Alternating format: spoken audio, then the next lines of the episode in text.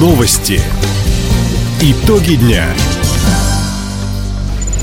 Итоги среды подводит служба информации. У микрофона Дина Кшапосхова. Здравствуйте. В этом выпуске. Баги и Рафи доставили военнослужащим в зону СВО. Компания «Амурзолото» поможет закупить в краевую больницу дорогостоящее оборудование. Абитуриенты могут подать заявку на поступление в вузы региона дистанционно. Об этом и не только, более подробно. Военнослужащие в зоне специальной военной операции получили продукцию дальневосточных предприятий. В Донецкой Народной Республике с бойцами, в том числе дальневосточниками и командирами российской армии встретился полпред Юрий Трутнев. Вице-премьер передал три высокопроходимых баги и рафи, которые выпускают в Хабаровском крае. Скорость вездехода по бездорожью до 120 км в час, грузоподъемность до 350 килограммов.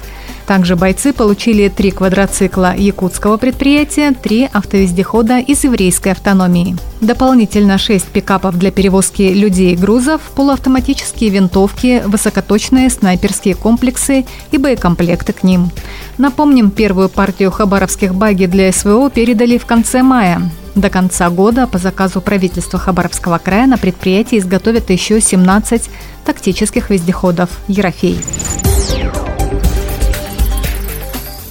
Региональное управление Федеральной службы исполнения наказаний возглавил полковник Игорь Видашев. Во время рабочей встречи губернатору Михаилу Дегтяреву его представил директор федерального ведомства генерал-полковник Аркадий Гостев.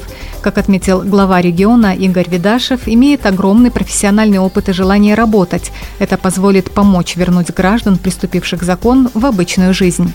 Также на встрече стороны обсудили развитие в крае сети исправительных центров – Здесь отбывают наказания в виде принудительных работ.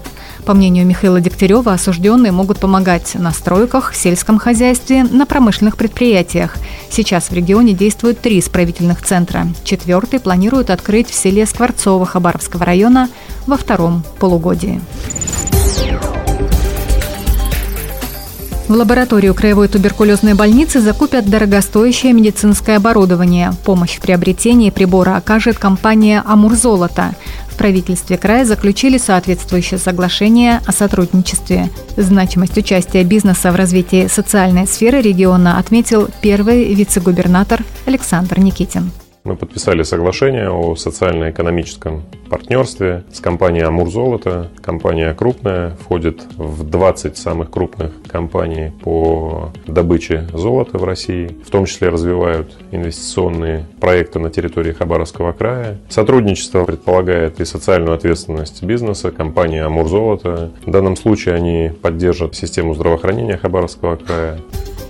Александр Никитин подчеркнул, в правительстве региона готовы поддерживать социально ответственный бизнес. Инвестиции, дополнительные рабочие места, поступления в краевой бюджет – все это улучшает и качество жизни жителей края.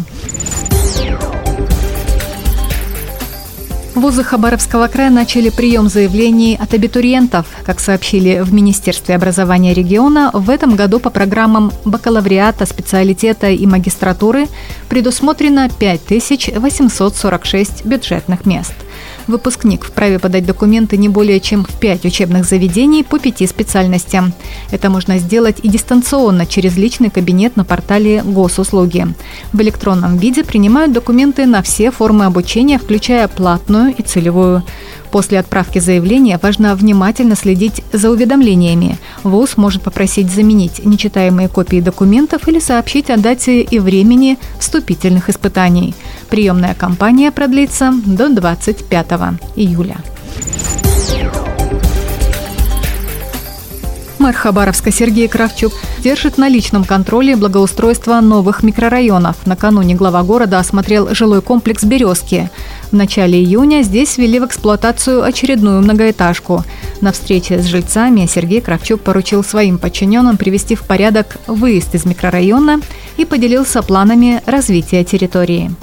Течение недели, 10 дней надо дорогу привести в порядок. Выезд именно с микрорайона и саму совхозную. А мы в перспективе будем расширять улицу Краснодарскую, улицу Совхозную. В планах у нас это есть. Сегодня разрабатывается проектно-сметная документация. Но это работа 25-26 года. Дано поручение проработать вопрос о месте строительства вот именно здесь детского садика, ну и других спортивных объектов, которые необходимо для того, чтобы жители себя действительно чувствовали здесь комфортно. Отметим, новое здание возвели вместе с пристройкой. В нем оборудовали участковый пункт полиции. Это позволит обеспечить безопасность во всем микрорайоне. С началом школьных каникул в крае возобновил работу проект «Дворовый тренер». Впервые он был запущен летом прошлого года по поручению губернатора Михаила Дегтярева. Поселениях края к работе приступили 28 инструкторов.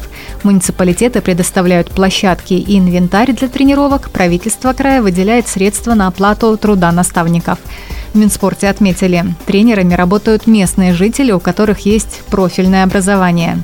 Занятия для детворы проходят три раза в неделю. Кроме того, дважды в месяц у детей соревнования. За лето в планах Минспорта организовать в районах не менее 1700 тренировок, турниров и спортивных праздников. Таковы итоги среды. У микрофона была Дина Якшапосхова. Всего доброго и до встречи в эфире. Радио «Восток России». Телефон службы новостей 420282.